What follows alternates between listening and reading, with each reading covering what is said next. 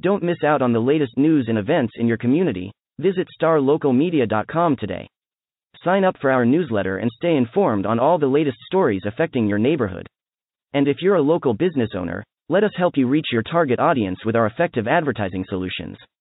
Visit starlocalmedia.com and take the first step towards staying connected to your community.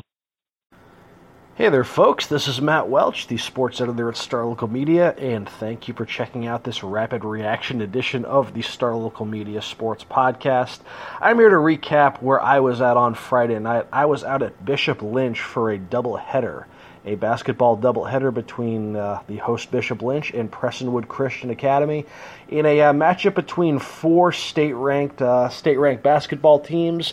Both the boys and the girls teams ranked within the top five um, in the state. So um, yes, two games that uh, you know, two games that uh, are befitting of uh, of state tournament designation. Two between uh, four teams that figure to vie for state championships this season.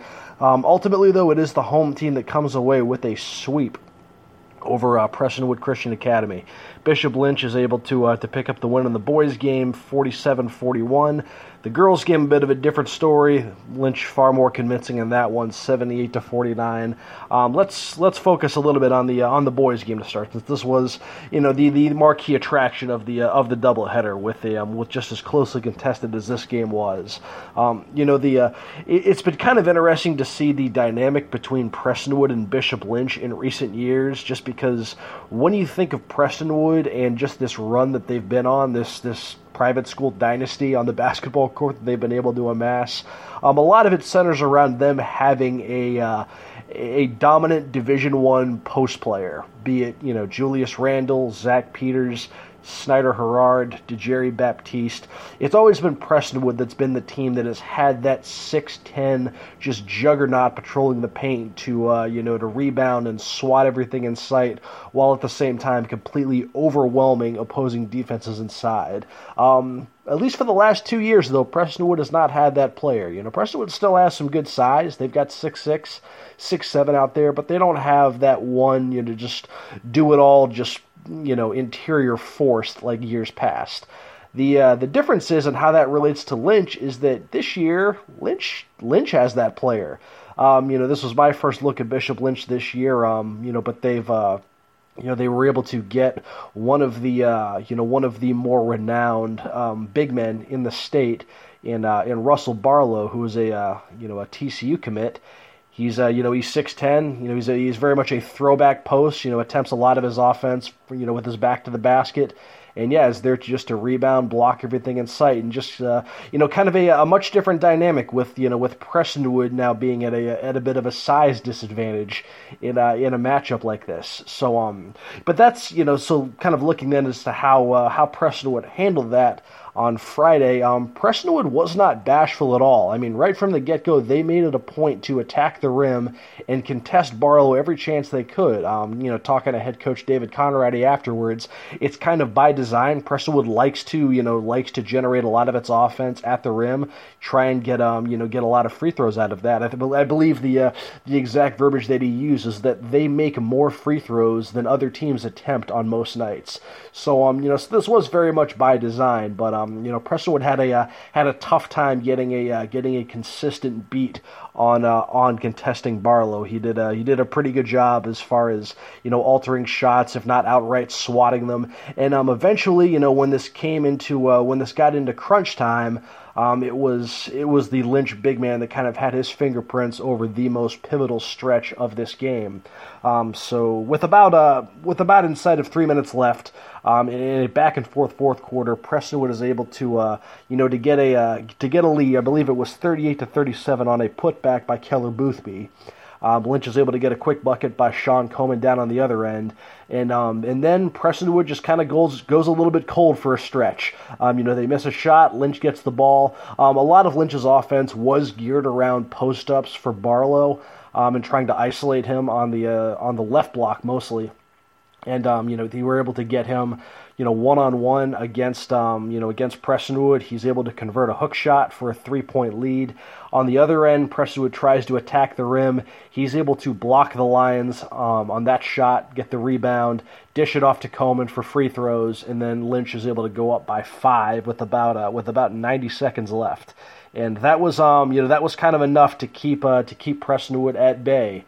You know the Lions um they were able to you know at least make it a uh, make it a one possession game late, but can't get that uh, that tying shot to fall. Um and yes, and as a result they uh you know they lose 47 to 41 to Bishop Lynch the Friars and the Lions split their season series in uh, in two games that uh, you know despite Lynch you know having this uh, having added this uh, this big X factor in Russell Barlow you know um, it's you know they've played Lynch I mean Lynch and Prestonwood have played two games that have gone right down to the wire you know uh, Preston was able to get the better of uh, get the better of the Friars in in Prestonwood's home gym in the first go around on a on a big game winning bucket by Mateo Ishik. Um, obviously, on uh, on Friday, Lynch was able to return the favor, but you've got two games that were very closely contested, went down to the wire, and um, it really kind of sets the uh, you know sets a bit of a a bit of a compelling uh, compelling plot line now entering the postseason when these two uh, these two teams played last year for the state championship, and um, you know last year, despite Lynch sweeping Prestonwood during the regular season, it was uh, in, instead the uh, the Lions that got the better of things when it mattered most in uh, in beating the Friars for a sixth straight state championship. Obviously, um, you know if we get a rubber match, it's going to have to be in the postseason. I'm not sure how the brackets are going to shake out. Um, as of now, though, obviously with their win on Friday, Lynch is able to uh, you know to gain a a pretty uh, a pretty comfortable lead now over Prestonwood for the district championship. Lynch is 12 and one in the uh, in the TAPPS one six A standings. Prestonwood ten and two, um, with Lynch only having one game left on its schedule. So if Lynch is able to win that game, then obviously no questions asked, they will be the district champions and have the more favorable seed in the postseason. Um, so yeah, a uh, you know a very uh, very fascinating game on the boys' side. Um, some quick stats from that game.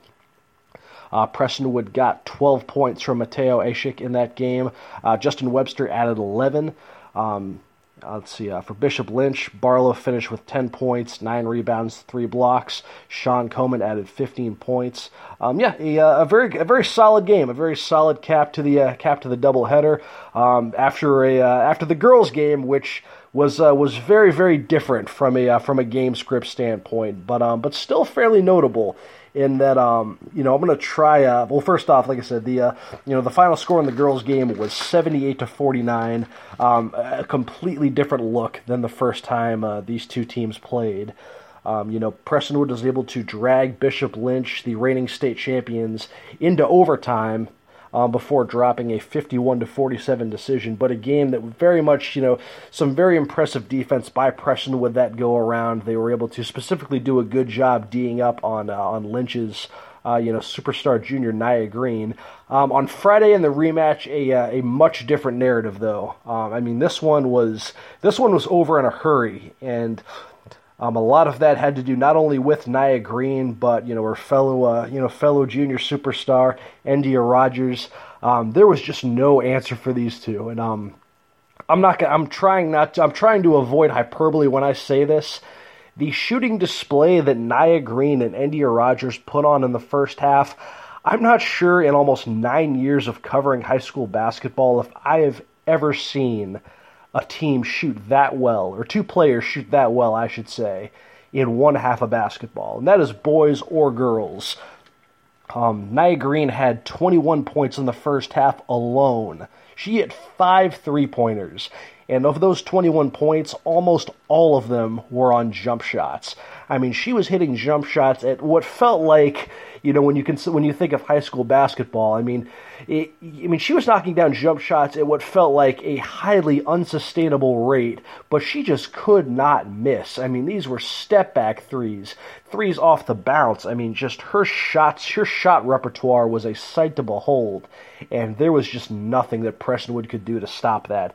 And Endyia Rogers was just as lethal. She had 16 points in the first half, and um, a lot of that was, um, you know, they, you know, Prestonwood did have a tough time, uh, you know, defending the defending Rogers in the pick and roll because I mean, her with her ability to just, you know, just her quickness and her ability to attack the rim, coupled with a very very silky smooth jump shot, there was no recourse for either her or Green.